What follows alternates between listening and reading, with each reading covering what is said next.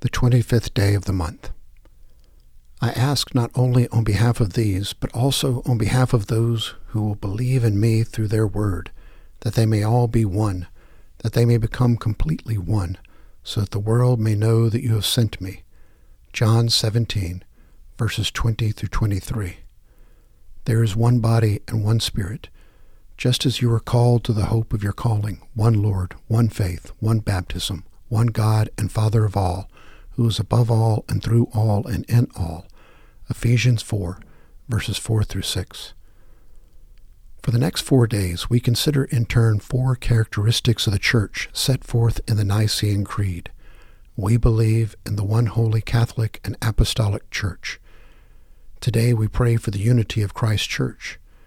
In the face of the practical realities that the world can plainly see, it seems absurd to affirm that the Church is one. The body of Christ on earth suffers more divisions than we can count. Just when it seems that one fracture has been mended, another erupts. Taken together, our disagreements cause the world confusion at best, and at worst, scorn mixed with laughter. Therefore, prayer for the unity of the Church is an urgent task for all Christians, and in our praying, surely we must ask, What have we, and the congregations of our heritage contributed to the disruption of unity? What have we contributed to mutual understanding and progress toward unity? Opening prayer. As you are one, O God, make the people of your new covenant one. Help us to distinguish between what you deem to be essential and what we find to be merely convenient and comfortable. Strengthen us for the hard work of overcoming differences we have wrongly held and cherished for generations, disagreements that undermine our efforts to share the gospel message of reconciliation. Bind up the wounds of your church and make it truly one body through Christ who is its head. Amen. Psalm 133 how wonderful, how beautiful when brothers and sisters get along. It's like costly anointing oil flowing down head and beard, flowing down Aaron's beard, flowing down the collar of his priestly robes. It's like the dew on Mount Hermon, flowing down the slopes of Zion. Yes, that's where God commands the blessing, ordains eternal life. Exodus 19 verses 1 through 16. In the third month after the sons of Israel had gone out of the land of Egypt, on that very day they came into the wilderness of Sinai. When they set out from Rephidim, they came to the wilderness of Sinai and camped in the wilderness, and there Israel camped in front of the mountain. Moses went up to God, and the Lord called to him from the mountain, saying, Thus you shall say to the house of Jacob, and tell the sons of Israel, You yourselves have seen what I did to the Egyptians, and how I bore you on eagle's wings, and brought you to myself. Now then, if you indeed obey my voice and keep my commandment, then you shall be my own possession among all the peoples, for all the earth is mine, and you shall be to me a kingdom of priests and a holy nation. These are the words that you speak to the sons of Israel. So Moses came and called the elders of the people, and set before them all these words which the Lord had commanded him. All the people answered together and said, All the Lord has spoken, we will do.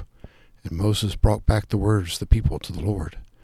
The Lord said to Moses, Behold, I will come to you a thick cloud, so the people may hear when I speak with you, and may also believe in you forever. Then Moses told the words of the people to the Lord. The Lord also said to Moses, Go to the people and consecrate them today and tomorrow, and let them wash their garments, and let them be ready for the third day. For on the third day the Lord will come down on Mount Sinai in sight of all the people. You shall set bounds for the people all around, saying, Beware that you do not go up on the mountain, or touch the border of it. Whoever touches the mountain shall surely be put to death. No hand shall touch him, but he shall surely be stoned, or shot through. Whether beast or man, he shall not live. When the ram's horn sounds a long blast, they shall come up to the mountain. So Moses went down from the mountain to the people and consecrated the people, and they washed their garments. He said to the people, Be ready for the third day, do not go near a woman. So it came about on the third day, when it was morning, that there were thunder and lightning flashes and a thick cloud upon the mountain, and a very loud trumpet sound, so that all the people who were in the camp trembled.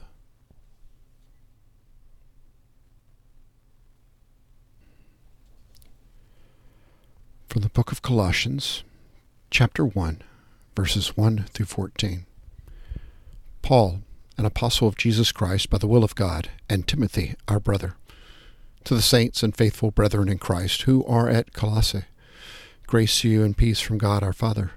We give thanks to God, the Father of our Lord Jesus Christ, praying always for you, since we heard of your faith in Christ Jesus, and the love which you have for all the saints, because the hope laid up for you in heaven, of which you previously heard in the word of truth, the gospel which has come to you, just as in all the world also it is constantly bearing fruit and increasing even as it has been doing in you also since the day you heard of it and understood the grace of God in truth, just as you learned it from Epaphras, our beloved fellow bondservant, who is faithful servant of Christ on our behalf, and he also informed us of your love in the Spirit.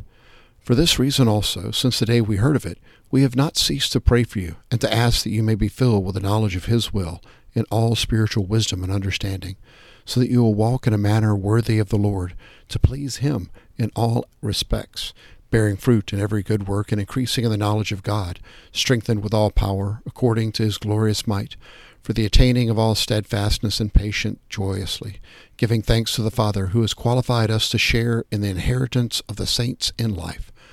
For he rescued us from the domain of darkness, and transformed us to the kingdom of his beloved Son, in whom we have redemption, the forgiveness of sins.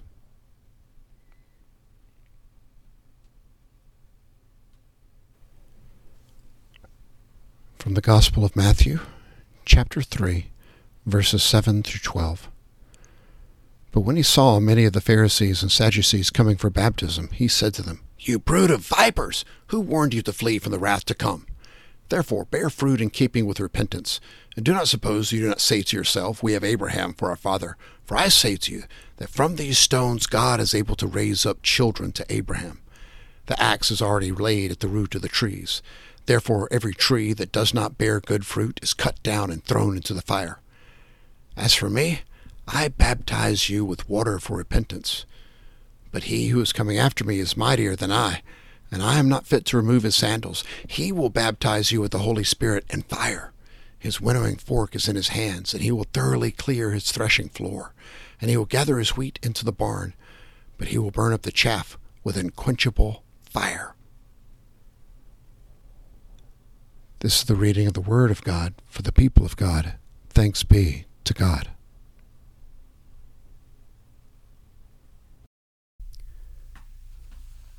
Tuesday's Prayer God, our rock and our salvation, undergird us with your strength, lest we fail because we rely upon ourselves alone. Assist us with your Holy Spirit, that we may abide in your love and trust in your grace. Spread upon us your transforming power. Overpower us with your goodwill and forgiveness, offered to us and to all through Christ our Savior. Amen. A Collect for the Easter Season from the British Methodist Book of Worship.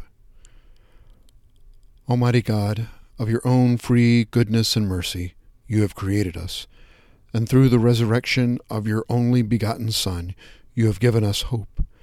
Guard us by your love, and in your wisdom keep us in eternal life through Jesus Christ our Lord. Amen.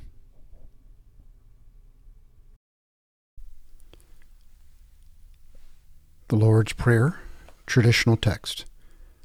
Our Father, who art in heaven, hallowed be thy name. Thy kingdom come, thy will be done on earth as it is in heaven.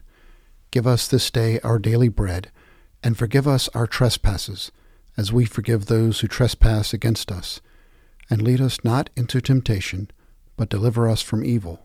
For thine is the kingdom, and the power, and the glory forever. Amen. receive this benediction for Easter from the United Methodist Book of Worship. We are sent forth in the power of Christ's resurrection. Alleluia. The grace of the Lord Jesus Christ and the love of God and the communion of the Holy Spirit be with you all. Amen.